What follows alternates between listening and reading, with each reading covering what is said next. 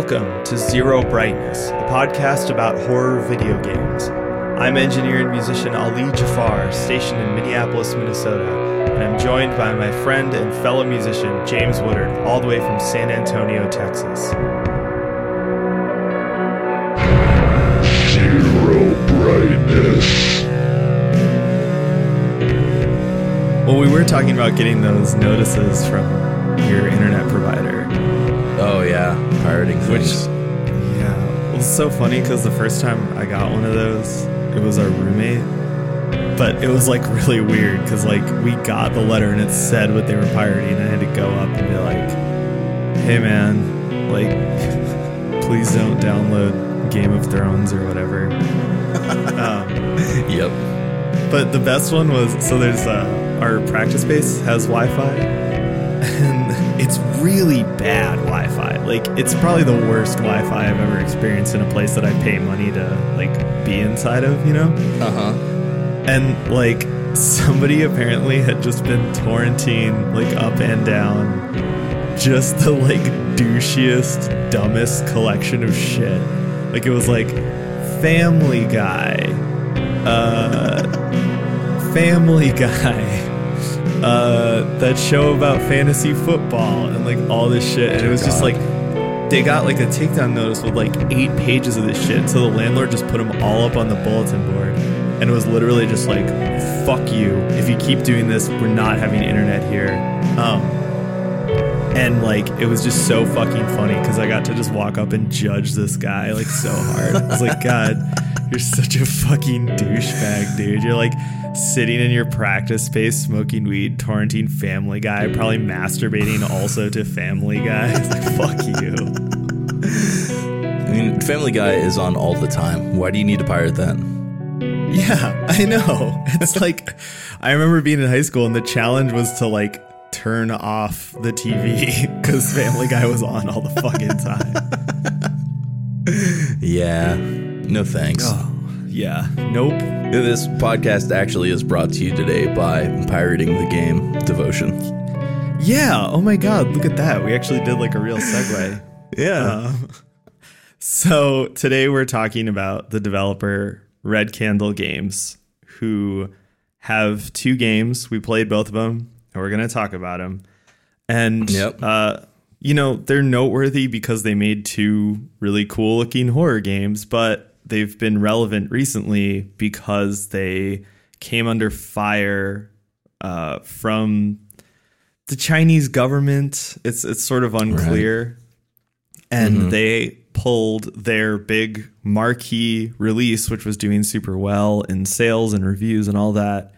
Uh, just pulled it off of Steam, and it hasn't been seen since. Uh, that was like two months ago. Yeah. February. Uh, I think it was for sale for literally like seven days before it got pulled. So we actually used the wonders of piracy to play uh, the game Devotion, which you can't get a copy of right now. I, I plan on paying for it when I'm able to because the game is really good. Yeah, I mean, e- either from an artistic or a political perspective, it's totally the type of thing that I want to see more of. So I'm happy to pay for it. Absolutely. And I think, you know, one of the things that's kind of alluring to me about Red Candle games, which I didn't realize beforehand, is that they're both pretty politically um, subversive.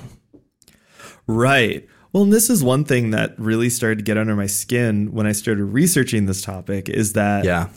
a lot of the talk around it is well this developer made these games. They're not political but because of this one little thing they've come under fire from the chinese government.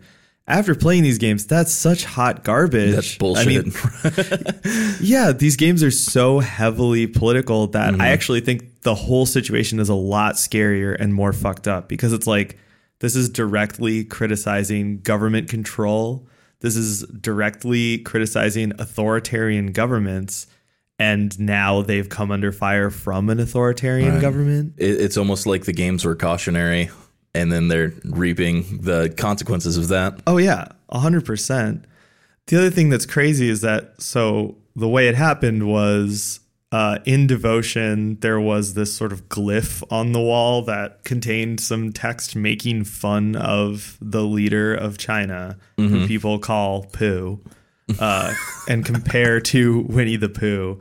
And so this text was in the game, and people found it and freaked out, and they started getting review bombed. And I'm sure they were privately receiving all sorts of crazy fucking emails and all this kind of stuff Right.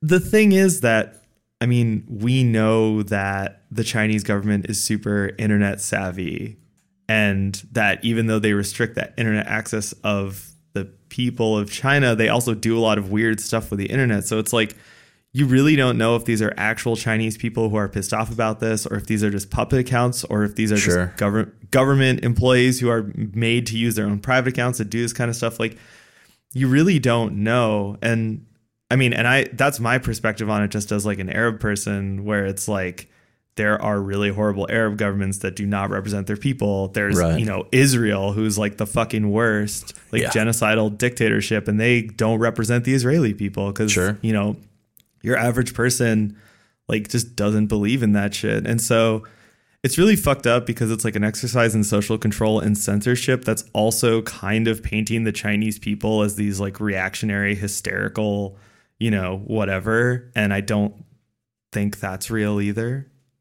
Yeah, I, I'm a bit concerned about the safety of the developers. You know, they might get thrown in jail and just forgotten about. You know, who knows? Right. And I mean the the last update on it was literally just well, it was radio silence for months and then both Kotaku and another outlet, I think it mm-hmm. was Poly- Polygon, like finally got had been emailing them and finally got a response from their PR person and they were basically just like we can't do anything right now and we're not gonna do anything right now, Yeah. which is very scary. Yeah, Like that's not normal PR stuff. it, it seems like something where you could just you know change some of the assets and re-release the game quickly, but it's been a couple months, so Right. Well, that's what everyone said was like, well, just patch it out. And Steam even has the anti review bomb algorithm now, and Mm-hmm. you're going to be fine. But it's clearly, clearly, there's something deeper and something more at play here. I think they're just trying to see if this will blow over or, you know, just trying to figure out how to get out of this situation. well, it's really a shame because I mean we'll get into the game, but it's just a great game. Yeah, absolutely. I really, really loved both of these games. I mean, at the risk of just saying what I think at the top, but Right. I think it's okay because there's actually a lot to talk about here. Um, Sure, yeah. so one thing that I think is really important to get out of the way first is the context surrounding the relationship between Taiwan and China. Right. This is something Um, I actually knew nothing about going into this, and uh, you know, just doing research on the games was really interesting and sort of enlightening. I know a little bit more about this than the average person because when I was a kid, I got super into Chinese action movies. And there's a movie called Super Cop, uh, which I actually think is like Police Story 2 or, or something. So it's a Jackie Chan movie, Jackie Yeah. Chan and Michelle Yeoh. Uh, and Super Cop is a fucking baller movie. It's like easily one of the best action movies ever made. But it has this kind of weird political subplot that I didn't get. And then at the very end of the movie, like Michelle Yeoh's character is like, oh yeah, here is the political context of the whole movie. And she's talking about how Hong Kong was jointly owned, you know, quote unquote, by China and the UK. Interesting. And at that time, the you know, that was in the late 90s, I think it was 98, 99, they were actually transferring control back to China completely. And so Hong Kong had its own sort of like culture and standard of living and industrial base and you know information market and all this kind of stuff that had basically developed because it wasn't wholly owned by China Right. the people there were ethnically, you know, Chinese and culturally Chinese, but this place had just been operating a completely different way, you know? And that was where a lot of the movies and culture and stuff at the time was coming from. So I I like as a kid I was like, man, that's fucking crazy. And so I went and I did some research on it and it and it turns out there's, you know, like two places like that. There's Hong Kong, which kind of developed along with China in a different path. And then there's Taiwan. A lot of people who don't know about this just think that Taiwan is part of China, like a state or something. Uh, And it's not. Taiwan is actually its own country. And it was basically established at the same time as uh, like the modern Chinese government was established. Uh, it's it was called the Republic of China, uh, different from the People's Republic of China. uh, and it was basically an opposing government. What's really wild is that they actually had a somewhat similar sort of political development over time. You know, in the People's Republic of China, what we know as like mainland China, um, they had the sort of like revolution period um, known as the Cultural Revolution that was super oppressive. A lot of people were made political prisoners, a lot of people were killed, the whole country got upended. Um, but it was sort of sold to the people as this socialist revolution. So it wasn't seen, or it wasn't marketed, I guess, as like authoritarianism. It was marketed as socialism. Right. Taiwan did the opposite. They had a period called the White Terror, which is when the game Detention is set. Um, that they basically went full authoritarian and they were actually under martial law for something like 40 years. Right. Um, and so they were just like, okay, we are an authoritarian government. We are run by the military, and like we're just gonna sort of openly like keep this country on lockdown, you know. And so it, these two countries developed alongside each other, and there really is a very tense relationship. I mean, even up until now, you can see that whenever a politician in Taiwan asserts their independence, just vocally, just saying, mm-hmm. hey, we're not China, the Chinese government gets fucking pissed. And like, they sort of seem to be locked in this weird kind of dance back and forth. Well, correct me if I'm wrong, but I don't think Taiwan is recognized as sovereign by a lot of countries. The Chinese government doesn't really recognize them, but they also don't, you know, it's not actually a part of China. It's just this this thing and and yeah, it just seems like this weird sort of dance back and forth, you know? And once again, I, I actually this stuff really kind of hit home for me because like I'm my family's from Lebanon and mm. Lebanon is an independent country, but its borders are really fluid because Israel has been changing them for years. And basically whenever Israel wanted to try and make a land grab, they would just say like, "Oh, we're annexing this," or like, "Oh, we're moving the border," you know? Mm. And so it's like fucked up because other countries look and say, "Oh, like Lebanon is its own country, Israel's its own country," but they don't functionally do anything about it and it's just been this yeah, this really fucked up back and forth forever. And so I think Taiwan is in a in a similar situation and it's similar also in the sense of how scary it is where it's like they're very small, they don't have the resources. China has like just all the resources, you Right. know. In the same way that Israel's backed by the US government, so they have they have the the US's resources. So it, it's it's really scary and and fucked up. And I think in this context, what I was thinking about is China has been really confusing to me in the last I don't know few years because there's clearly a new openness that's coming whether the government wants it or not, right? Yeah. we're just in a different time. People have the internet.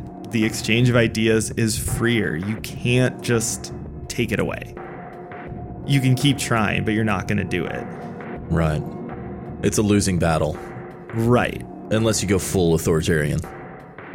Yeah, exactly. Which now you you have no economic incentive to do that, you know. Right. You end up like North Korea. Mhm. And China does not want to be North Korea. like I don't think North They- Korea wants to be North Korea. Right, exactly. They want to, you know, they want to be the number one. They want to take over the world in the sense of like their culture and their technology and their exports and their economy and all this stuff are the best. Right. But so there's this newfound openness, eh, but there's also this kind of grasping onto this authoritarianism because that's the ideological base of the government. Mm-hmm. And it, and what's what's really crazy to me is that we've actually seen some artists who have come out and, in my opinion, been really critical of the government in a very artistic way. And they haven't really seen backlash. The first one that jumped around to mind is uh, Cixin Liu, who wrote The Three Body Problem, which is like a huge popular novel right now worldwide, but like he's super popular in China. I mean, there's like blockbuster movies made out of his books, and like, you know, his books are super popular. But The Three Body Problem is a wild ass book, dude. Like, it opens, or at least it's partially set during the Cultural Revolution, and it's like super critical of the actions of the government, and it's super anti authoritarian. And like, it basically just continually sort of dogs on the government for thinking that the way that you create scientific progress is through authoritarianism. Like and it just mocks that idea openly, but like Right. it's it's okay somehow. Well, also, yeah, I mean, the visual artist Ai Weiwei has Yeah. been constantly criticized by the Chinese government, and I think he's been arrested as like a political dissident a couple times. Right. But you know, he's got a worldwide audience, and you can't really shut that out in 2019. You know? Right. Exactly. And I, I think there's a lot of artists who are just opening up that door and the government is trying to figure out how to respond. Right. And I, I guess in a lesser way, Red Candle is sort of that in video games. Oh, I mean, absolutely. Yeah. There's another author too. This and this is what I mean. I think when you get into these sort of politics and these sort of cultural discussions, there's a lot of just nonsense. Like there's Sure. stuff that people do that just makes no fucking sense. So there's an author named uh, Wang Shuo who wrote a book called Please Don't Call Me Human that is incredible. Like hugely, hugely recommend that to anyone who can check that out. Um, but so that whole book is just like a satire of the Cultural Revolution. And it's basically about this guy who's just a loser who decides that because people congratulate him whenever he does something heroic for the government, that he's just gonna like destroy his mind and body and life just to like be a hero. Uh, and it's it's incredible. It's such a dark, like fucked up, weird book. It's like kind of reminds you of Brazil or something, you know? Hmm. Yeah, it's awesome. And what's amazing is he has a bunch of books like that that are just super political and super fucked up. And the thing that's controversial about him is that he's rude and uses a lot of profanity. it's like, okay, so how do some people who make political commentary get just totally slapped down, no matter how small it is? And then some people go nuts, and it's like, well, it's fine, but it'd be nice if you just use less profanity. I, I wonder if the censorship in devotion might be somehow due to the new proliferation of video games in Chinese culture. I know Steam is has its own Chinese version over there, and I think a lot of um, like online competitive games are really popular there, like PUBG and Fortnite, stuff like that. Oh, yeah. I heard they just released their own version of PUBG or something like that. But you know, streaming might be a new thing over there too. And I think it was a Chinese streamer that discovered the um, offensive image. I'm wondering if this is just the Chinese government's sort of like reactionary control grab. It has a little bit of overreach, just because you know the the, the whole online competitive gaming thing is pretty new over there. Well, absolutely. I think that's the other big piece of context that's really necessary when you're talking about this developer is that the Chinese game industry is exploding right now. Right. I mean, in in China mobile gaming is really big like it is in pretty much most non-western markets. Mm-hmm. Mobile gaming is way bigger than it is like in the US. They're getting a lot of good press. There's a lot of games that have come out that are getting really good reviews. I mean, mm-hmm. essentially in, in terms of full price, you know, games that aren't mobile, we're now seeing Chinese developers looked at as equals with everybody else Right. and that and that's pretty new. I mean, there was a lot of bias against China, you know, like oh, like Chinese stuff is just knockoffs and just like cheap garbage or whatever, Right. right? um, which is its whole whole other conversation about why people think that. But um, they're finally getting the recognition, and then this Taiwanese developer steps in and makes a game that is even more acclaimed and has the is on track to be more popular than all of this stuff. Mm-hmm. And it's critical of the Chinese government. I can totally see that just being a huge problem for you know the powers that be. Right. And, and before the game got pulled, uh, I, I was doing research on the game and I saw a lot of local Taiwanese and Chi- Chinese press covering this game. And Right. it was sort of a big deal. Um, I, I believe like the voice actors and the little girl voice actress is pretty well known in Taiwan. She's like kind of a pseudo celebrity. And Right. uh, they were like interviewing her for local news. There was there's a lot there was a lot of buzz around this game as like uh, an a Taiwanese like cultural export. It's so interesting how it just it released and it was just like such a it, it was sort of like a little Taiwanese cultural phenomenon and then it went down in flames like less than a week later and it's just stuck in this strange pur- purgatory. right and the other thing is that detention was really popular in China Was it? Hmm.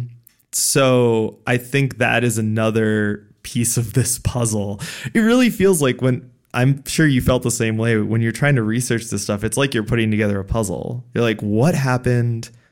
Why did this happen? Because I think the press coverage of it has been really bad and really short sighted. Right. Yeah.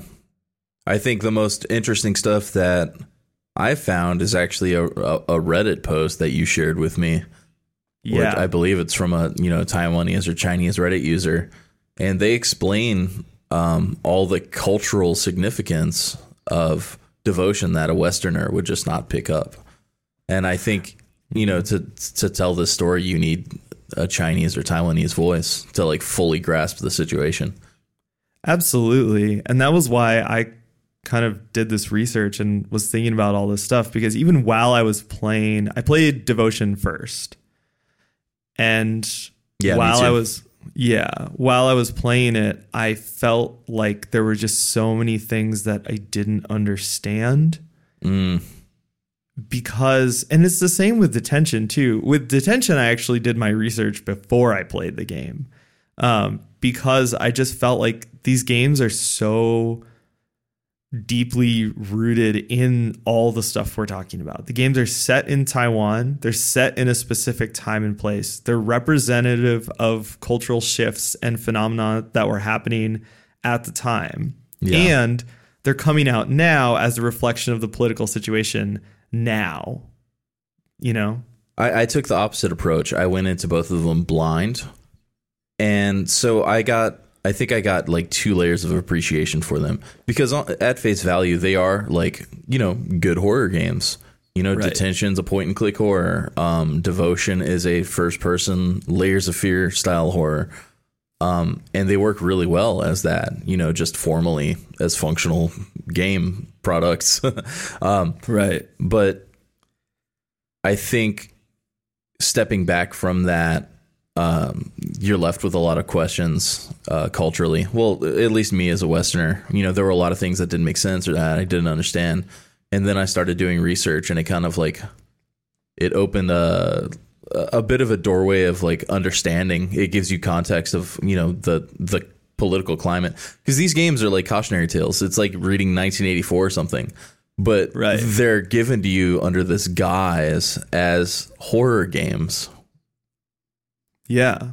Absolutely. And I think that that is what really made them hit home for me was that that truth contrasted with like I said how the press is handling this whole situation Yeah, which I think is just so poor. And I mean, I have a bit of background in journalism. I'm definitely not a journalist, but it was just interesting to watch it happen and be like, man, you guys are always sort of reaching for like this big thing to talk about or this big thing to break. And here it is. And y'all are just acting like a bunch of morons, you know? yeah. Instead of writing, you know, the little blurb about, hey, we still haven't got news about this. Like, this could be a feature about, you know, how this new media is impacting Taiwanese culture in a big way. Absolutely. And instead, it's like, yeah, we're just getting blurbs and all the other big issues that a lot of outlets are trying to sort of pick up on or talk about are just, I don't know, you know, they just seem like really small potatoes in comparison to this. But that's my frame of reference, just coming from the background I come from, you know, and just knowing that it's like, yeah, you can get pulled out of your house and killed over shit like this Yeah. you know and so it's like well if someone's talking about loot boxes being unfair to gamers or like why aren't you know it's like i totally don't give a shit about that but even some of the coverage of like union stuff is starting to really kind of rub me the wrong way because there's a mm-hmm. lot of like there's a lot of fucking myopic chatter about like well why isn't every developer unionizing it's like well have you ever tried to unionize something like Yeah. People fucking died ever- over that shit. yeah people also get dragged out of their homes and shot over that Yeah. I don't know Well, I it's think also in Ohio, people were mowed down with machine guns at coal plants. You know, people forget Yeah. about that so quickly. yeah and that wasn't that long ago Yeah. it's also like I just get so fed up with just internet commenters acting like people don't have to pay their fucking bills. Yeah. Like- well, uh, I mean, go ahead. I mean, that was literally it. It's just Okay. like I, work in the worst industry. Like there's just no money making there. You just have to hustle all the time. Yeah. And so it's like, yeah, man, I've worked some pretty shitty places for pretty shitty people. I still fucking do.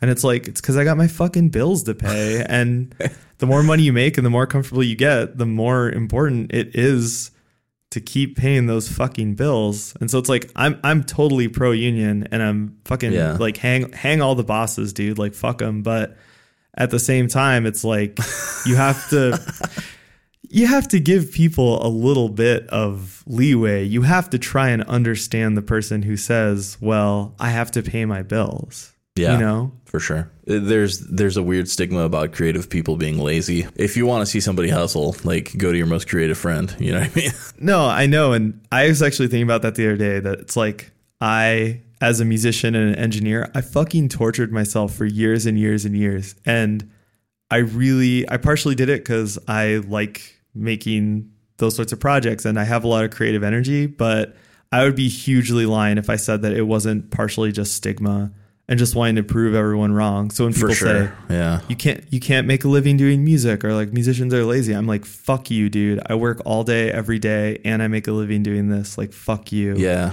I would And definitely I say ruined like my fucking life ambition. doing that. Yeah, yeah, definitely. Like half my ambition in like my musical career has been like fuck yous to people that I could that said I couldn't do it, you know. Yeah. And it's been at a great detriment to my personal life. I mean, Right. like being a touring musician like ruined my 20s.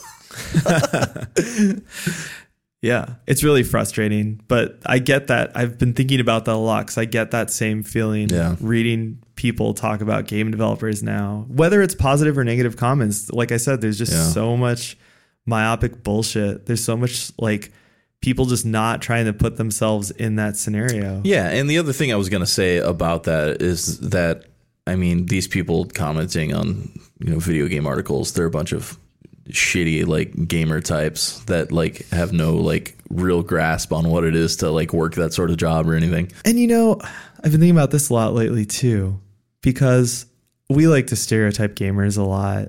It's fun. Uh, It is. It's just good fun. And we are technically gamers as well. For so, sure. Yeah, it's You know, uh, but it, it, it's, I've really started to think about this where it's like, is this hobby just super sheltered? Yeah, and it's also I think, you know, there's like a poisonous subculture and I think it has to do with like how horrible like adolescent boys are. You know? Yeah. Like one adolescent boy is okay, but then you put like five of them unattended together, that's when like atrocities happen. oh, yeah. And so I feel like a lot of gamer culture is like the perpetuation of that, you know, like the misogyny and like Right. just like fun casual racism and all that. Well, I was just thinking about it because lately, you know, comments are getting, I guess, a little more like, uh, you know, mindful of these sort of issues. And so you'll see someone post something really terrible, but sort of in an unintentional way, you know? Yeah. And then someone else will jump in and just be like, hey, man, that's really fucked up. And then the person, you know, if they're a reasonable person, will be like, oh, I never thought of it that way. There'll be something so basic like, oh, like women are people. And it's like, you never thought of that? And it's like, man, this, like, this, I think this whole, I don't know, the whole like fandom is just super sheltered. Yeah, yeah, and I think it, you know it also depends on you know what we're looking at. You know, you look at the arguments about like you know like that Battlefield game where they actually like put women in the game and everybody was pissed off. You know, dudes like me and you aren't going to play that game. Right. That's a, that's a different set of gamers. You know, we Right. want to play the games that are cautionary tales about the Chinese government being totalitarian. you know? Yeah. Exactly.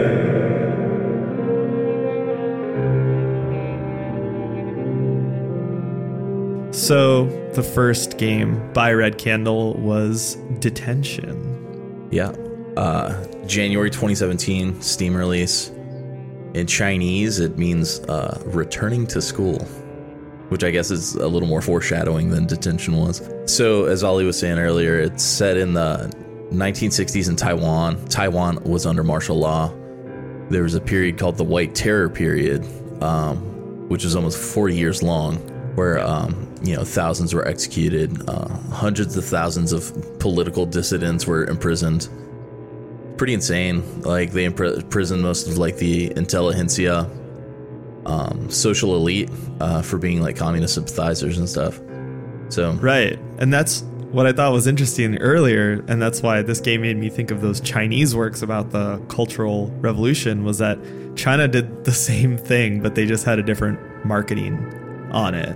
yeah, Uh, and yeah, I mean, like the three body problem, everyone should go fucking read that book. It's so good. It's just a really good sci fi novel, but it has all these political undertones and subplots. And that's, that's kind of what, what's so interesting about approaching this game politically. Cause it's like, oh yeah, that's the same thing that happened, except in China it was you guys are reactionaries, and in Taiwan it was you guys are communists. and interestingly enough, um, there is a known incident that happened at the middle school at a middle school during the White Terror period. Um, but I found it really hard to find details on that um, online. So this may be like loosely tied to a real event at a school. So Huh. yeah. Well, and I think the setting of the school is cool because they use it as sort of a microcosm of the country. Oh, totally. Yeah. Like it's just this place that people have to go to. It's run by this authoritarian, you know, ex-military general. But everyone there is really just trying to survive and and live and Like you said, the microcosm uh, aspect is really interesting. I mean, that was the thing for me. Well, like when I was growing up, you know, like the political situation in Lebanon is like insane. It always has been. And I remember, you know, thinking that people must have these strong opinions on everything if you live there, right? Right. And we actually go over there and you talk to people and it's like, hey man, like what do you think about all these Syrian soldiers all over the place? And people are like, we don't fucking care, dude. like I got to get to work in 20 minutes. Yeah, exactly. And some people were even like, I'm glad that Syria is here because it means that, like, you know, someone else isn't here. and so it's like, mm. really, that's the truth of it. With all this political shit, yes, there are people who have strong opinions and there's people who are, you know, very, very ideological, but the average person doesn't fucking care. They just want to live their life. Right. My homework is due tomorrow. Right. And that's, I mean, I think that's the crux of what a lot of the current American political situation is, is like these people are trying to make it so we can't live our lives. That's just how fucking dire it's gotten, you know? Yeah. Thanks, Facebook. Yeah. Thank you, Facebook Nazis and Facebook Nazis and the Republican senators who love them. It's the title of my romance novel I'm writing. Oh, I can see the cover now. Fabio on the cover. no, it's it's Mitch McConnell like caressing like a, one of those tiki torch guys. Yes. But the Tiki Torch guy is Fabio. Yeah, and the dicks are out. I'm going to Photoshop this. That's, that's our new our new profile picture on Facebook. Let's get banned, bro. Yeah. We'll call it uh, Devotion 2. Devotion 2, devoted to you. Perfect. Uh, so anyway, the game itself is a third-person point-and-click adventure game. Is how you described it, which I like. Uh, I really like this style of game. I've noticed that it's it's kind of taken off in the last few years. We've gotten games like Night in the Woods. Oh yeah, Night in the Woods. Well, the, well, Night in the Woods wasn't point and click though, which is something I wanted to bring up. Is that this game doesn't have controller support, and that's total bullshit because it could totally support a controller. Dude, I okay, dude, this is actually really funny. I played it on Switch, so yeah, it- Oh my god. I played it with a controller. Wow. Oh, dude, this would suck as a point and click game. well, it doesn't suck because it's like uh, this is the thing I was going to bring up. You know, since it was point and click on PC, I played it sort of like you know, uh, like a simplified like LucasArts adventure game sure. where you just click at things. Um, but I don't think that was to its detriment because it's pretty simple and there's no dead ends or like backtracking or looping. It's more linear of an experience. Yeah, what I was going to say about this style of game, and specifically thinking of Night in the Woods, I really enjoy it because it plays just like an adventure. You know, it's, there's side-scrolling 2D games that more or less are point-and-click adventure games, but you get to actually directly control the character and interact with things, and it just gives you that extra level of like gaminess and immersion that I really, really enjoy. Right. So the two games that it made me think of the most were I've already said Night in the Woods, but the other one was a game called The Cat Lady, Yeah. uh, which is a 2014 PC game. I believe it's from 2014. Um, and that game is really cool. It kind of has that similar janky Newgrounds style Like flash style animation. yeah, but it's like way it's it's a lot uglier, but it's kind of on purpose. Um I really really like that game and it's very very bizarre. But that game was point and click and I kind of felt like there were a lot of moments where I was like, "Ah, I wish I could just control this character cuz it just gives it that extra level of just immersion and just that kind of tactile feel. So, I actually really recommend playing this on a console. The spiritual sequel for Cat Lady just came out. I don't know if you were aware. anyway, I, I like this style of game. I think of all the sort of updates to the adventure game formula, this is probably my favorite one. Yeah. Well, I think you're missing one huge um, sort of reference or um, one huge influence, which is Silent Hill 1. Oh, Uh, this game is deeply Silent Hill 1. Um, I, f- I don't know if you picked up these cues or not, uh, but uh, early on in the game when you're exploring the school, I feel like there's a huge nod to Silent Hill 1 because um, there's a part where you can't progress because there's a, like a big metal gate wall. And the, the solution to getting around the school is like lifted straight from Silent Hill 1. Uh, you have to like, Oh, take yeah. the long way around and like take that staircase and that staircase and uh, I feel like the architecture and staircase was like taken straight from Silent Hill 1. I don't know if there are any direct references, uh, like direct, direct references Right. to Silent Hill in this game, but there is in Devotion. Uh, I don't know if you caught this, but there's a piano in the apartment, and Yes. Yeah, the the metronome is a Yamaoka brand metronome. and I was like, "Oh, you fuckers." That's great. Well, and that puzzle was in Silent Hill 1 in the school, the piano Yeah. puzzle. Yeah. Yeah, yeah, totally. And the other thing too is that this game has basically kind of a layered other world just like Silent Hill does. It's not a mechanic or a core part of the game, but mm-hmm. the school is shown in various states of decay. You know, Right. there's like the real world, then there's like the kind of dark, rusty other world, then there's a totally black, falling apart other world, and it kind of just keeps stepping down. Sure. It's super cool. I think they did that style really well. I mean, it's it's a trope now because of Silent Hill, but I thought they did it well. Yeah, I think the ba- uh, the backgrounds, um, it, it, they have like a painterly style. Um, yes. Even though the perspective is very flat, you know, you get the straight like ninety degree angle walls and everything. The use of color and painterly, I think, application makes it look really nice. For sure. So this game has a really crazy distinct art style. I don't know. You said initially you didn't really like it. Uh, yeah. So I I don't like the way the characters look. I do like the backgrounds. I hate the animation. It's very like like you said, like Newgrounds, like flash animation, like almost like paper dolls. And I loved it because the backgrounds are gorgeous, like you said, but the characters are supposed to look like paper dolls. They reference paper and paper airplanes and all this stuff multiple times in the dialogue and throughout the game. And and also like it's very stark because like the characters are white and flat and they look and they move stiffly, but nothing else in the game does. The backgrounds are all really fluid and gorgeous and all this kind of stuff. So I liked it as a choice. I understand kind of why you didn't.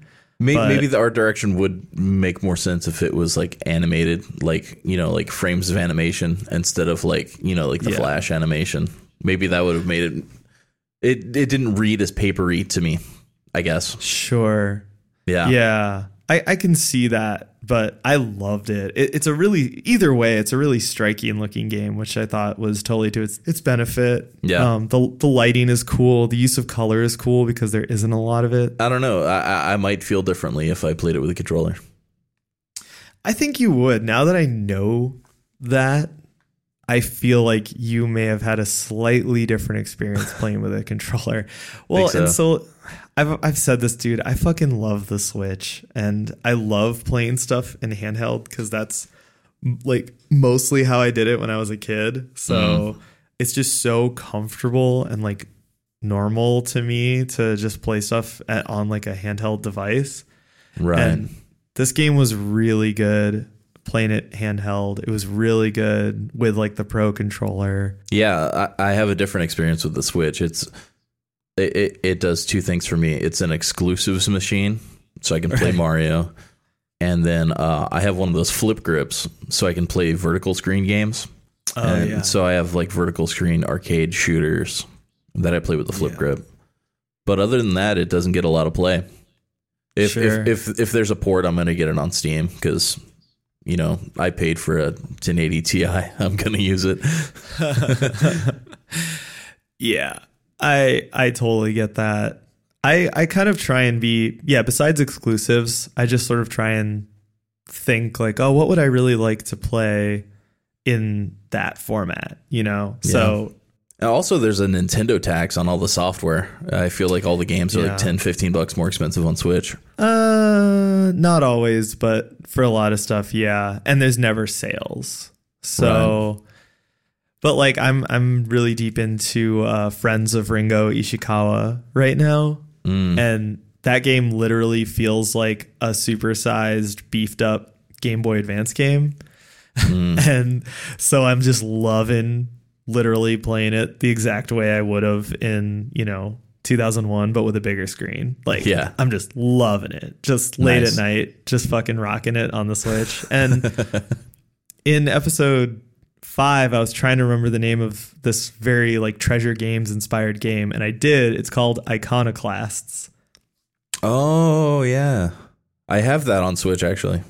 Oh, nice. Yeah, I, I got the cart from Lit- Limited Run. That That's what'll get me to buy Switch games. Oh, me too. Yeah. Yeah. like I've been following a few indie games that it's been like they've been promising a cart release on the Switch. And I'm Yeah. like, do it, do it. Gimme dim carts. Gimme dim full color manuals. There's supposedly been in the works for a long time a Hyper Light Drifter Switch cart. Yeah, dude. Yeah. I've got the 4 LP box set of the Hyper Light Drifter soundtrack. Oh. It's literally one of the like top five best video game soundtracks of all time.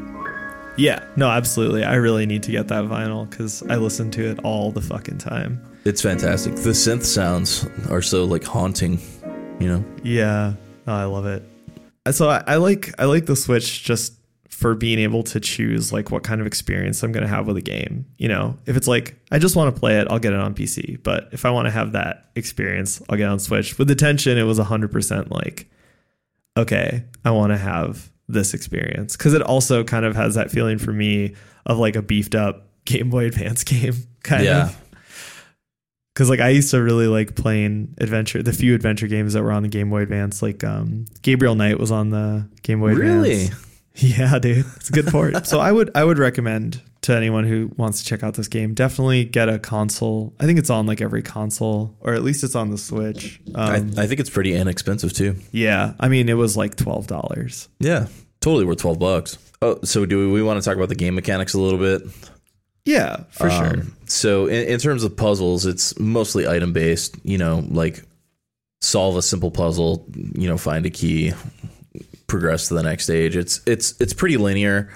I would say the game starts more open ended and becomes more linear as as the story progresses, which sort of gives you the illusion of it being a bigger game than it really is. You know, besides that, there's really no dead ends. It's forgivable. It's not like a old Sierra game or anything. But then I guess the other big game mechanic is the uh, the enemies, uh, which sort of disappear towards the end of the game. Yeah, so this is kind of a weird one because so yeah, the game doesn't have combat, but it has these enemies that you need to avoid usually by holding your breath. Right. And they're yeah, they're not really a big part of the game. Early on, you like you get a little pamphlet that's a tutorial right. and you get a new sort of hint about how to get away from them every time there's a new one. Mhm. Uh, although there's only, but yeah, there's only two, and they're not really a big part of the late game. And so I guess like you could look at it as a sort of a weird non-entity, but I actually love the design of these things. I thought was so cool. But it, in terms of like total just like gameplay design, it's like yeah, you get the pamphlet teaching you how to deal with them. You deal with them three times and then you never see them again, and then you meet the next one and you get the pamphlet and you deal with them a couple times and then it's over. So I think as a as a mechanic, it's sort of stilted. Uh, but yeah, like the designs are cool and they look really cool, and I think you know if you're like watching the game, I mean it's cool looking, but I don't know if it like really does anything for the game. Yeah, I mean, I really liked so the the normal ones who you have in the notes as scary ladies. Uh, I really liked what they did for the atmosphere of wherever they were because like they make this sort of really creepy crying noise, Yeah, sort of crying, laughing, cut up, weird, fucked up noise. it's like horror ASMR. I love the what they added to the atmosphere of any room they were in. And like when you entered a room and heard that, it wasn't mm-hmm. like in an action game where you're like, "Oh, I got to get ready to fight." But it was just like, "Ooh, they're here," you know? Yeah, it's more of a Fatal Frame feeling, I think. Yeah, totally. I thought it was really effective in that way. Yeah. And you know, the game has really good atmosphere, like the art and the music and everything comes together really well. And so I appreciated that the enemies were also just sort of a piece of the atmosphere. Towards the end it goes away because they also don't really have anything to do with the story. and yeah, yeah, that brings up a good point. They don't really do anything for the story, do they? No. They're more um they seem to me be more like folklorish. yeah. which sort of throws you off the scent in terms of this game's theme. Like, what are they doing in terms of folklore? I mean, one thing we didn't talk about Taiwanese culture is that they're very superstitious. right. So maybe this is just you know the nod to the the heavy superstition in Taiwanese culture. Right, which becomes the theme in Devotion. Sure. know? yeah. So I think in this game, yeah, it's maybe just another. It's just another element, but it's cool. It's well done. I really like the second one, the tall boys. Oh yeah, Uh, lan- the lantern guys, Yeah, super creepy. Yeah, and just super cool. And they, they like lean over and smell you yeah, while you're like holding your breath. it's so creepy. And I don't know. I, I was definitely playing it. Monica walked past and I was like, "What the fuck is that?" You know. I think it's cool that it has that element in it because I think the game would be a little dry without them. Yeah, they you know they do raise the tension in the first half. I guess I I feel like the game takes um, a bigger switch to more puzzle based solutions for like the second, third, or second half. Um, you get to a part of the game where you're jumping between time periods, Right. uh, which is something they use again in uh, the next game, Devotion. I feel like the, the game in in one t- way got more interesting because the puzzles became a little more complicated, but I feel like the tension was lowered also because the sense of danger wasn't there. one thing this game does is something that a lot of horror games do, which is that they realize about halfway through the game that they want to pivot. Um, because if your game isn't action based, you can't just do what action games do and just make everything harder and more stressful. Right. So instead, you have to pivot. I mean, this is exactly the reason why Resident Evil established the secret lab in the basement trope because they were like, well, we want to show players something different in the second half, so we have to pivot. They got all the guns now. What do we do? Right. In the modern era, I think the secret lab in the basement is sort of the emotional plot line. And this game definitely 100% pivots into the emotional plot line. Sure. Uh, it starts showing its cards. Yeah. I think what this game does is that in the last third or last half, it stops being about what happened at the school, what's going on in the school, what are these ghosts, and mm-hmm. literally just becomes what's going on with Ray, who's the main character. Right. And it literally takes you into her house in different time periods and shows you the sort of formative experiences that made this character you've been playing. Yeah. I think that's one thing the game does really well is suggest uh, things about characters. Because like you don't get a ton of dialogue, you don't get a ton of information, but you get all these little hints and clues about the kind of person she is and the way she acts and et cetera, et cetera. So when you finally get to see her internal life, it's really, really fascinating. Right. And so the the character's personal story, that's what the Silent Hill style, you know, game is wrapped around. But then there's a another bigger like societal wrapping of totalitarianism in the country and how that ties into the, her personal story. Right. So I think that this is kind of the place where we have to talk about spoilery shit.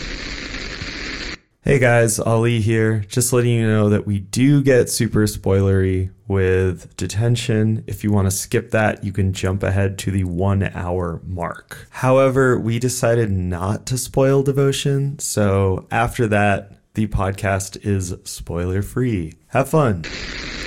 So I'm going to say that if you're listening and you haven't checked out these games, um, well, you know, you have to pirate Devotion, but you can go check out Detention, and I would highly encourage you to because it's an awesome game. And they probably need to make their bail. So Yeah, go exactly. donate. Please help. Essentially, the other big split that happens is in the story when we start to find out more about Ray's personal life is that we find out more about what was actually going on in the school. Right. We've gotten little hints and clues. We know that it's run by this totalitarian ex military general guy. People are scared of him, but we find out a few things. You know, first is that there's basically like a banned book club where they import and read banned books that are against government regulations. Right. And one of the teachers is the head of it. Right. And the other thing we find out is that Ray has a really shitty home life and mm-hmm. this drives her to start an inappropriate relationship with this school counselor. Right. A male school counselor. Right. And so things start moving together in this way. You find out about these two plot lines and I really love how the game tells the story because it's mm-hmm. it's intentionally obtuse. Yeah. And it's sometimes pretty abstract. Yeah. So and it shows you things that are incorrect. Right. and, and then we'll later show you the actual scene. So you'll see Mm-hmm. a scene with one character, and then later a different character has jumped in and replaced them. And Mm-hmm. throughout the course of this, the game also starts to really like reveal its themes. Um, Right. There's a lot of great lines and great quotes. Uh, there's one, for example, that really made me start thinking about how this game, even before it was over, about how it's a message about censorship and anti-authoritarianism which is when the counselor says there are things our censored textbooks don't tell us. right. You know, Yeah. it kind of just lays it out there that it's like, oh yeah, like this is sort of what the theme is. But there's also a lot of talk about um, like self determination as well. So Ray's kind of struggling both against this oppressive ideological thing, but she's also trying to figure out what she's going to do with her life and if she's going to do what her parents want. And that's where the paper theme kind of comes in. Like you're playing as this character who just feels like she is like weightless and paper thin because everybody is telling her what to do and everybody's telling her something different. One of the most striking uh, visual examples um, that kind of lingered with me was that, um, you know, she's she's like super vulnerable. You know, she starts like confiding in the inappropriate relationship with the counselor, and they go meet at a movie theater, and there's you know the the character is like clearly like super in love, and in an abstract way, you open a door and walk through it, and it's like a it looks like this like cutesy anime like Oh yeah. fantasy world and everything's like super happy and like happy animals and stuff. And it's like the entrance to the movie theater. But as you're walking out, you see it as it really is, and it's just like a rotting Silent Hill theater. Right. Well, and even after that specific point in the game, the school gets really, really messed up looking Yeah. when you go back in. It's like literally disintegrating mm-hmm. and falling apart. Everything is really abstract. You're, there's multiple versions of your character that you have to jump between. There's mm-hmm. like you and shadow yous. And yeah, it's really, really cool illustration of that whole concept. Basically, after that event, Ray is now alone because the relationship she was having with the counselor is ended by that counselor. Uh, and so she basically decides to get back on him or back at him by narking on the banned book club. Right. Because she misreads a note as thinking that the counselor is now in a relationship with the teacher that runs the banned book club. So she's going to narc on them and ruin that relationship for sour grapes, I guess. Right. But what actually ends up happening is the students go to jail for 15 years and they kill the counselor. Basically, she ends up ruining a whole bunch of people's lives mm-hmm. just over her own petty jealousy. And you realize that the frame story of the whole game is that she's a ghost Right. who has all this unfulfilled business and it's all being dredged up because one of the characters from very early in the game that we didn't talk about at all which i think is fine uh, you see him die in the game but it's not real and he actually was just like in prison and he comes back to the school as like a middle-aged man and he's just like looking around and smoking a cig Yeah. And we, we didn't give everything away. So even if you listen to the spoilers, there's still something. There's still a lot of meat on them bones. there's a lot of nuance uh, and there's a lot of detail that we didn't give away. The one thing about this game that I kind of maybe didn't love, but also do kind of love, is that there's a good ending and a bad ending. Uh, we both got the bad ending. Right. I, I haven't looked up the good one yet, but I assume it's still like kind of bad. So here's what's kind of okay. So yeah, that's exactly the, my point. Is well, I hate it because the way that you get the good ending is kind of obtuse. Like I got what the game was trying to get me to do, but I did it wrong. I guess. And it's like super easy to do it wrong. When you actually see the good ending, all the exact same shit happens, but it's just framed as like, well, now she's worked through her stuff and her ghost is released from the endless karmic cycle of like feeling bad. Uh, and that's that's the only that's the only difference. But all the same shit happens. So it's kind of misleading to say it's a good ending and a bad ending. But the bad ending Yeah. does end on a real bummery note. So really, the cherry on top is that she gets like in a big award. She gets a big award for narking on everybody and getting people executed. Right. I really feel like that's uh, like the the real cherry on top of narking on everybody you know. Is getting the Narc of the Year award. Yeah. Yeah, it's a really cool story. I loved how it jumped into all these tropes, like we were talking about. You know, there's the Silent Hill stuff, there's these kind of almost zombie ish enemies, there's the haunted school, blah, blah, blah. And then just Teen slowly, suicide stuff. Yeah, it Little nightmare slowly, on Elm Street. Right. It slowly unraveled all of it, you know? And by the end of the game, it's just a story about like someone just getting mixed up in their own feelings and accidentally sending a bunch of people to their death in a totalitarian regime. We were, we were talking in one of the previous episodes about society circling the drain. You know, I think we need more of this. Well, it's absolutely a cautionary tale, and they make reference to, you know, how terrible everything has been in the last 10 years or so, you know. And th- this game's set in the 60s, 70s, like late 60s, early 70s, I think. Mm-hmm. And they keep making reference to, like, yeah, it's. It's been really rough, man. And yeah, it's absolutely a cautionary tale. Great stuff. Video games, man. Hey, y'all. Thanks so much for listening to the Zero Brightness podcast. If you want to support us, the most direct ways are at our Patreon, which is at patreon.com slash zero brightness. You can also give us a rating on the service of your choice. I know Apple's super into that. And when you leave a rating, you can also leave us a suggestion for a future episode topic. You can also follow us on Facebook as well as Instagram. We're at Zero Brightness Pod. You can also shoot us an email with thoughts, comments, whatever at Zero Brightness Podcast at gmail.com. It's been really cool interacting with people and sharing thoughts on Facebook and Reddit. So, hoping to hear from you guys more directly in the future. Okay, enjoy the rest of the episode.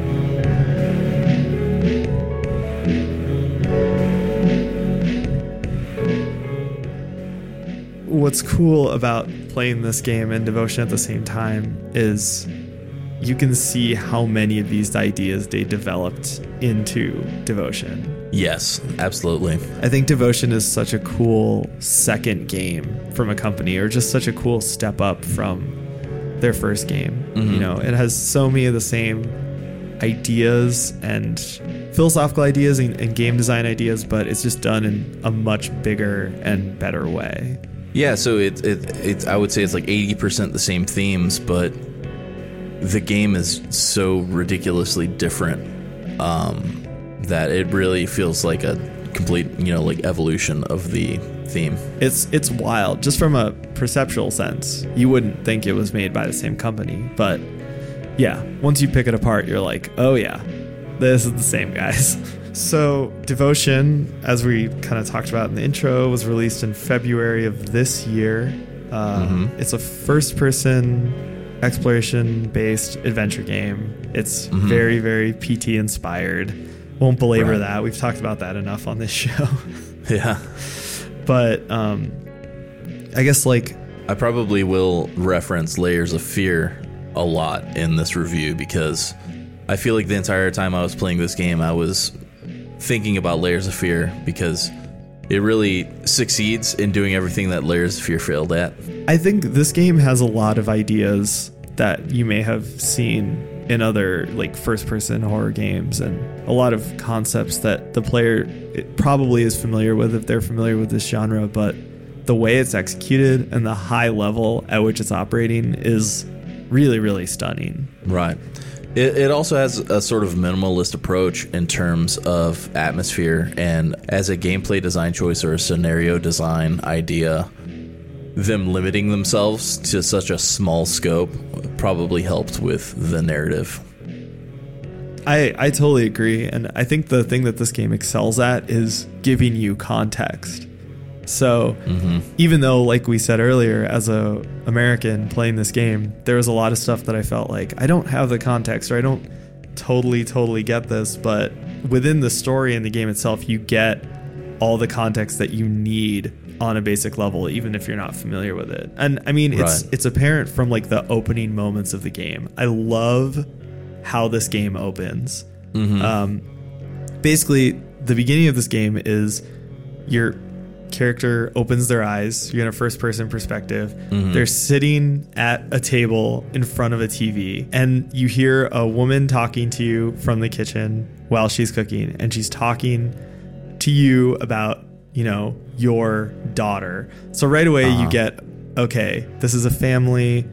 I'm the dad the you know my wife and the mother of this kid is in the kitchen right now the kid is not in this scene and she's just talk like basically chatting with you making small talk and it the graphics are gorgeous and Right. you're really like in this little apartment living this scene and you don't know where it's going to go next and there's a knock at the door and she says oh can you check that out you go to the door open the door you're outside your apartment in a hallway you keep walking and then you're at another door open it Uh-huh. up and you're back in your apartment but it's totally different Yes. and like right there in two minutes the game has given you all the context you need for the story it's shown you uh-huh. what the gameplay loop is going to be like and it's like explicitly told you that you're going through different time periods and stuff through signs on the wall and stuff. It wears its heart on its sleeve. That just like really blew me away. Like I haven't seen something like that in a long time. Just how Yeah. well done and simple that was. Yeah, and it throws you right into it. Like there's no no bullshit, no 20 minute cutscene at the beginning. You know, Right. Time to go. Well, and I was thinking about it because there's been a lot of talk lately about how a lot of new games don't know how to start. Yeah, absolutely. Like every big release this year, the reviews are all like, man, the first two hours of this are miserable. You know? Some of them, it's like the first 20 hours are not good. And it's like 20 hours? 20 fucking hours? Are you uh, kidding me? I sympathize because I just finished uh, Yakuza Kiwami 2. And for every story um, checkbox in that game, there's like a 15 minute cutscene. So at least it feels like it. Right, but like, you know, the thing about Yakuza, I so I've only I love those games, but I've really been meaning to catch up on them. I've only played the first two in, on the PS2, and uh, they they have great intros, man. Yeah, absolutely. The intro of the first Yakuza is like fucking legendary. Like you start up and it's like a stormy night and you have to go beat up a bunch of dudes. The game is literally like here's the button you press to slam a guy's head into the wall.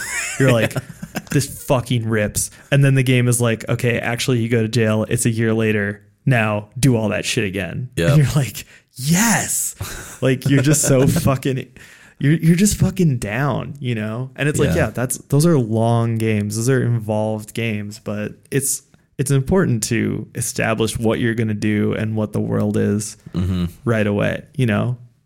Like I don't know, it's a bummer to hear that games are kind of losing a lot of games are losing the art of like a really good punchy intro, but Devotion definitely has probably the best intro I've seen in a long time. When you start playing the game, you may feel like, oh, like if this is all there is, you know, what then is going to keep me hooked or what are going to be the depths? And I think the game is really good about doling out information to keep you hooked. Yeah, totally. Yeah, like essentially the gameplay loop is you go into a new version of your apartment, mm-hmm. you are looking around for clues and solving, you know, pretty simple item-based puzzles. And every time you find a new item, not even necessarily solve a puzzle, but every time you find a new item, you get another clue, another piece of the puzzle, you know, a, a- just something to let you try and, or to help you figure out what's going on with this family. Right. And most of the items are symbolic items that reveal memories. So they might not even be, you know, uh, some stuff that wouldn't make sense are like symbolic and you would set up symbolic things. Right, exactly. And it's paced so well. And it has a really good progression feel as well. Cause like I remember early on, some of this, you know, sometimes you find something and you get a little clue and then it pays off later in a moment. And you're like, oh, that's all pretty cool. But then later on, like you'll find a clue and you'll see something and then you'll come back and the the landscape will be totally different. Or you will have like completely altered the apartment itself. you Right. know? At fir- at first, it doesn't make sense how the apartment keeps changing, but then you realize that you're sort of living in a broken narrative, and it's not really the apartment that's changing; it's the the time period is changing. So you'll Right. jump in back, you'll jump back and forth between uh, years of this family's life, and you you un you unravel the story in a broken narrative, back and forth sort of way. Right. And as you go on, you start to, like I said, you piece together what happened to this family and how things fell apart for them. Right. Uh, and it's, man, it's really, really cool. It's obviously super dark and super depressing. I feel like the big difference in terms of theme between the two games, you know, the government state totalitarianism is really the main point. I feel Yeah. like for devotion, it it becomes a lot more personal and what society expects of a family and a mother and a man. Right. And I think that's another really cool thing they do with the progression from detention to devotion is to mm-hmm. try and address not only more modern issues, but also like literally what happened after. So, Right. yeah, we found this really, really good Reddit post where a user uh, named Octave Bits, which is a really good username, uh, basically gave a bunch of cultural background on Taiwan and talked about some of the themes in the game in relation to Taiwanese culture. To, basically sum it up, they were saying that around the time the game is set, uh, the uh, martial law was ending. The country was experiencing this sort of economic boom. Um, people were starting to kind of live a more modern lifestyle and have more creature comfort, stuff like that. Yeah, they they said something that was interesting. They said there was almost like an American dream feel. Like if you moved to Taiwan, you could you know have the American dream essentially. So at the same time, though, they were still grappling with all of these long held traditional cultural beliefs, which are Right. I mean, surprisingly, they're not really unique to Taiwan. I mean, this game could really hit home for anybody who's from any kind of traditional culture. Absolutely. And it did for me, totally. Um, there's a lot of superstition built into the game. Um, And, you know, a little personal story. Uh, about a decade ago, I was engaged to a girl whose dad was a curandero, which is a like Mexican spiritual healer.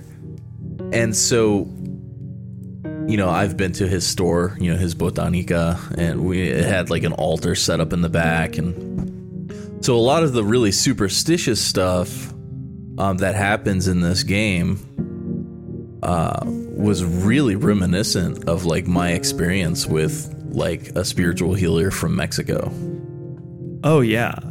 And that he was like a total fucking charlatan too. He like he made a lot of money on like unsuspecting old ladies, etc. So there there are a lot of you know parallels here to the game.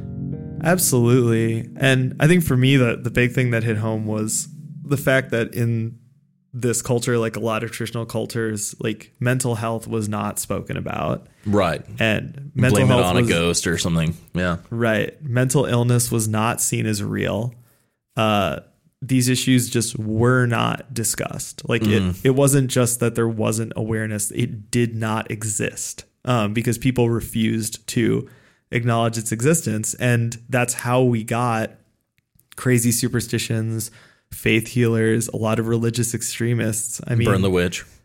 yeah, it's literally all just coming from people not wanting to deal with mental illness, with societal stigma, and all this kind of stuff. And Right. I mean, I mean, my family, dude, um, everyone just had so much, clearly had so much just like undiagnosed mental illness that it really, like, Yeah. my family just like totally fell apart like when I was a kid and then just kept falling apart further and further because like nobody over the age of like 30 in my family would seek any sort of help or treatment for anything.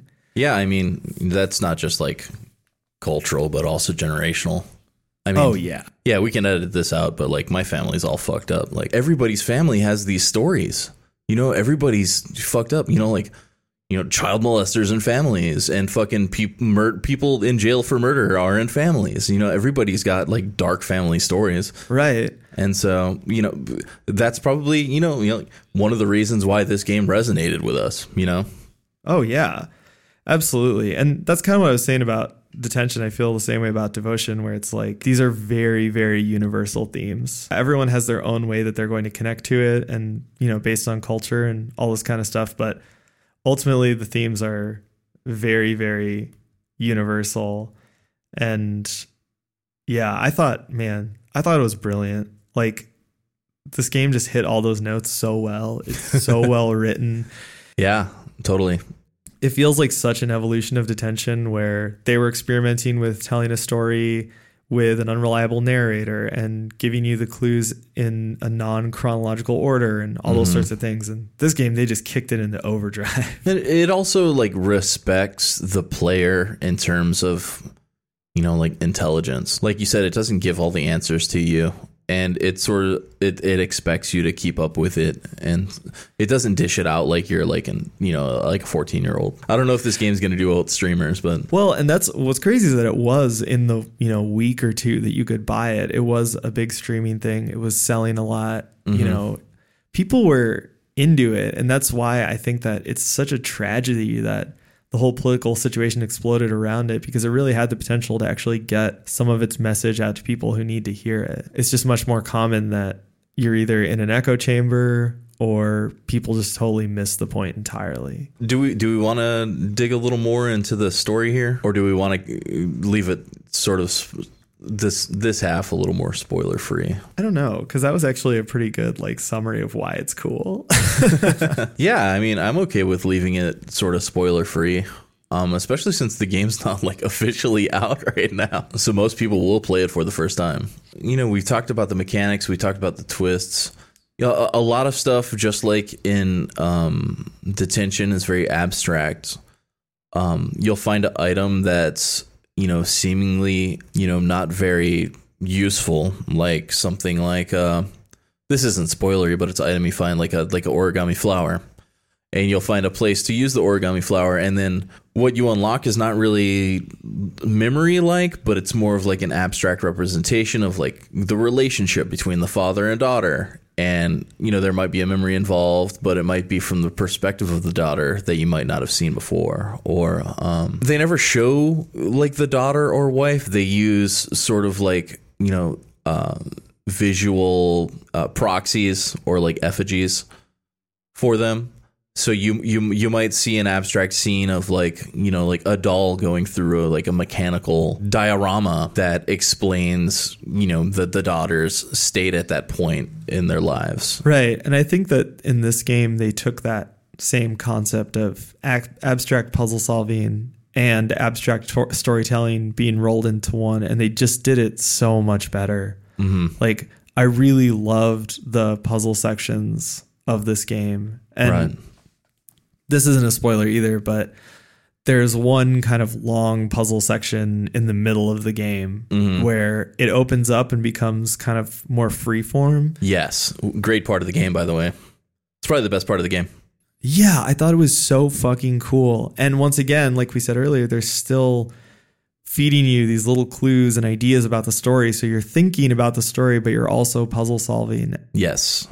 And you're jumping back and forth through time, but this is one of those points where you're actually like choosing what time period. It, it's still playing with the broken narrative timeline, but you're you're jumping back and forth like at your will. And especially after playing Detention, thinking about that part, it's just such a streamlining of what they did in that game. And it's just such an evolution of what they did in that game. And I really haven't personally played anything like that that's done in such a smooth and uh, well presented way. Yeah, I have, and this is the comparison that I said I was going to keep making. We played Layers of Fear, and it failed at this.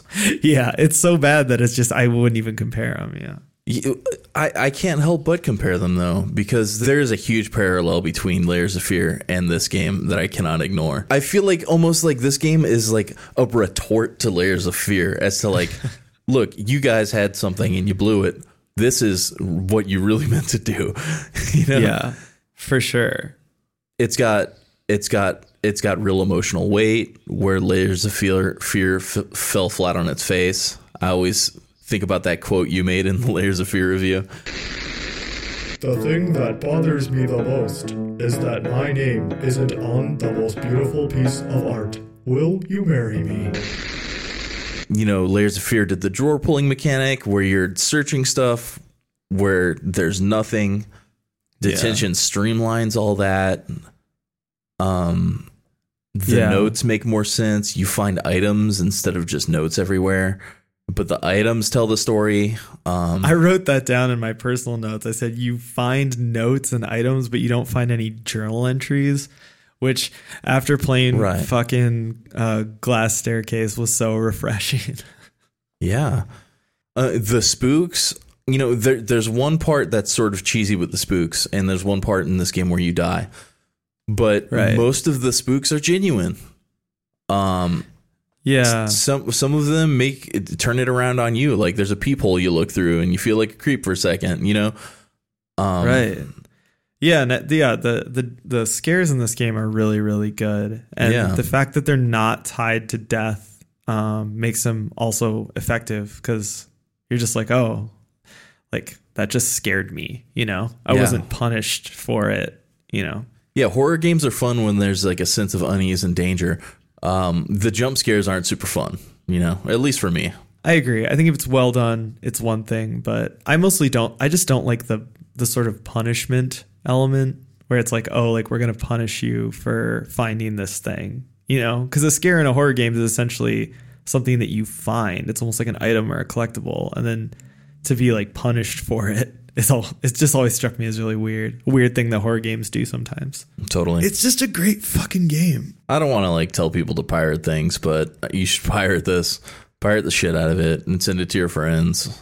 Yeah, like if you don't know what fucking samizdat is, this thing right now is samizdat, which in Soviet Russia was basically the revolutionary act of cop illegally copying and distributing banned materials. I love that. Uh, That's yeah. my new mantra. yeah, like what I mean, obviously like pirating games sucks in one regard because you want to support developers and you want to keep the ecosystem going, et cetera, et Yeah. cetera, et cetera. But it's like right now this game is banned. You're not able to buy it for political reasons. It's Right. dot. Everybody should fucking pirate this game. Yeah, if the Chinese government doesn't want you to play a video game, you should probably play it. Everyone should be pirating this game and playing this game and talking about this game. And the games media should be talking about the political ramifications of this game being banned and the things that this game and detention have to say Totally. It's also just from an artistic perspective it's a huge bummer because these games are such a good double feature like Yeah. it's really once again it's been a really long time since i've seen a developer put out two games that work together so well where like they strengthened their craft and they made something that called back to their earlier work and like these people are great artists red candle games are like great Totally. fucking artists you know? Whoever is in charge has a great vision.